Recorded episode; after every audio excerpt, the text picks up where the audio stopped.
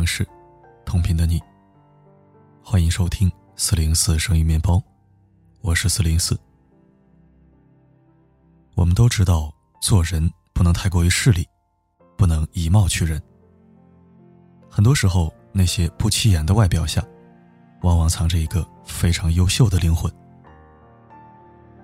尽管道理确实如此，但终究无法改变这个世界仍是以貌取人的事实。绝大多数人都是有些势利眼的。对于一些现象的存在，我不是很喜欢直接去批判，而是更希望能去了解为什么会出现这样的现象，以及从中能得到哪些有价值的启示。为什么这个世界是以貌取人的呢？浅显的看，有两个原因。一来，以貌取人乃人之天性。俗话说得好，“爱美之心，人皆有之。”一个物品，一个人，首先吸引到我们的，往往是其好看的外表，也就是始于颜值。二来，很大程度和比例上，以貌取人是科学的。比如去买衣服，导购员会通过一个人的气质和穿着，来判断其所处的层次。虽然也会有看走眼的时候。但不可否认的是，大多数时候都是能通过外表来看出一个人的消费能力的，准确率比较高。正因如此，所以以貌取人往往是有道理的，更是有实际作用的。所以普遍存在这样的现象，自然也就不难理解了。那么从这个现象的背后，我们能得到哪些有价值的启示呢？依然是两点。一，外表之下藏着一个人的自律性。老话说：“画龙画虎难画骨，知人知面不知心。”内在的一些东西是很难直接看出来的，但并不是一点都看不出来。因为从外在的一些迹象中，往往还是能看出一二的。比如说，从一个人的身材，通常是可以看出其自律性的，也就是他的生活。一个身材很好的人，往往都有着很强的自律性。至少在形象管理这方面，他们是舍得对自己下狠手的。而这样的人，也更容易在事业上取得不错的成绩。原因就在于他们身上的这股子狠劲。反过来看，另外一些人，他们在减肥、保持身形这方面，虽然经常发誓，习惯立各种目标。但最后往往因自律性太差，坚持不了几天就放弃了，又回归之前那种放纵的生活状态。这样一群人，他们在做其他事情的时候，通常就比较难做得出色。难做好的原因也不难理解，就是毅力不够，无法长期坚持。当然了，这样的规律并不绝对，但绝对符合大多数情况。那些计划一年要看多少本书，立志要通过什么考试，但结果却三天打鱼两天晒网的人，如果想减肥的话，很大可能性是不会成功的，因为他有着不自律的体质，难以真正管住自己，难以对自己下狠手。这些特质，注定他不会成功。可以这么说，身材就是一个人的名片。对于那些身材很好的人，是绝对不能轻视的。而我们也要努力成为这样的人，要重视自身的形象管理。这不仅是为了拥有一个好看的形象，得到更多青睐，更重要的是，让自己变得更自律、更有意志力。这种特质能帮助我们得到更多。第二点，一个人的形象。气质是关键。实际上，对一个人的形象管理，不仅是体现在身材这方面，穿着要得体，衣服要整洁，人要收拾得清清爽爽，这些是最基础的。在这样的基础之上，我们还要注意气质的培养和管理，而往往这才是最为重要且必要的。有些人虽然穿着看上去很普通。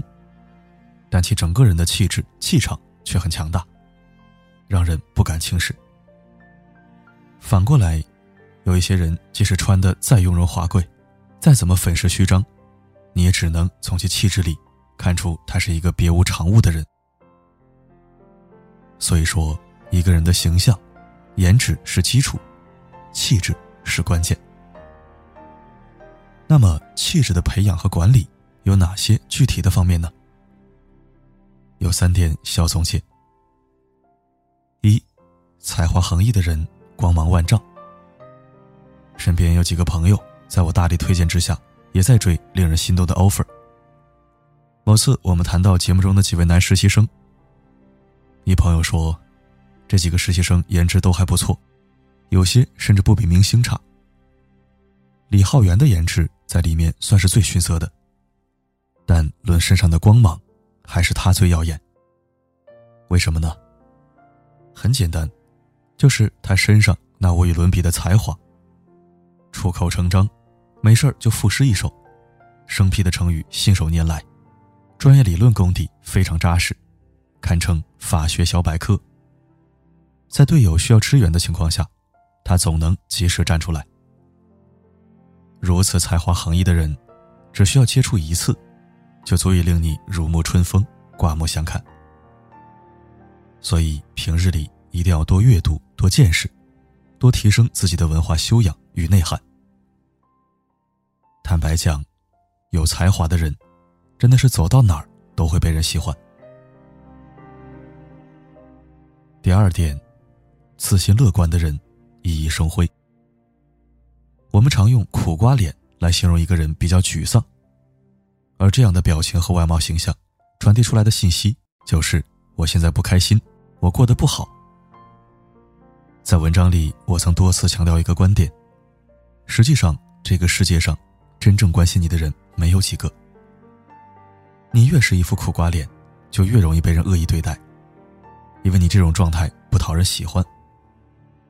而很多时候，事情也远没有那么糟糕，只是我们比较悲观或者不自信罢了。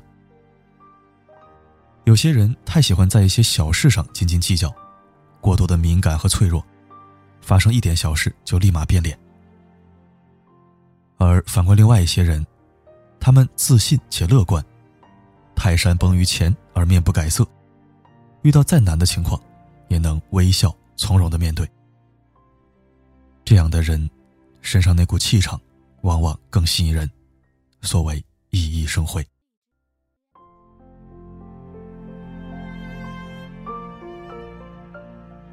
第三，会说话的人，如沐春风。俗话说：“良言一句三冬暖，恶语伤人六月寒。”个人形象怎么样，气质如何，从言谈举止、说话水平上。是绝对可以看出来的。更为准确的讲，一个人的言谈举止和说话水平，决定了他的气质和形象。我们对一个人的评价，往往就以此为依据。所以，好好说话，应该是当代人的必修课之一。回归到问题的原点，以貌取人虽然不对，但却有经济实用的一面，所以也在社会上。被广泛运用。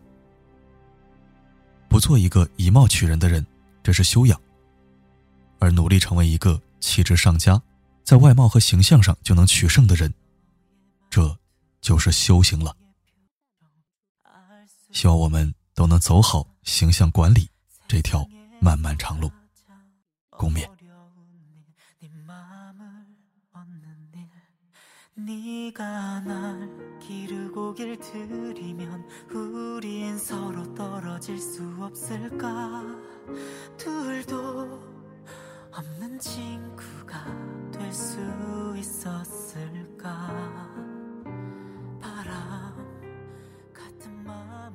感谢收听。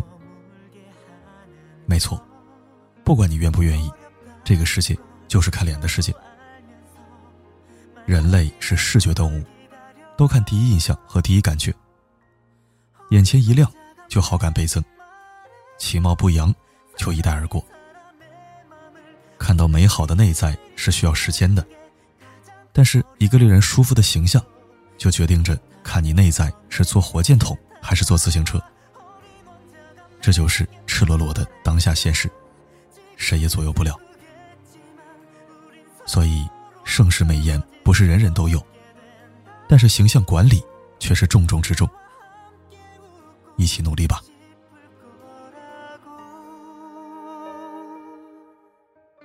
好了，今天的分享就到这里。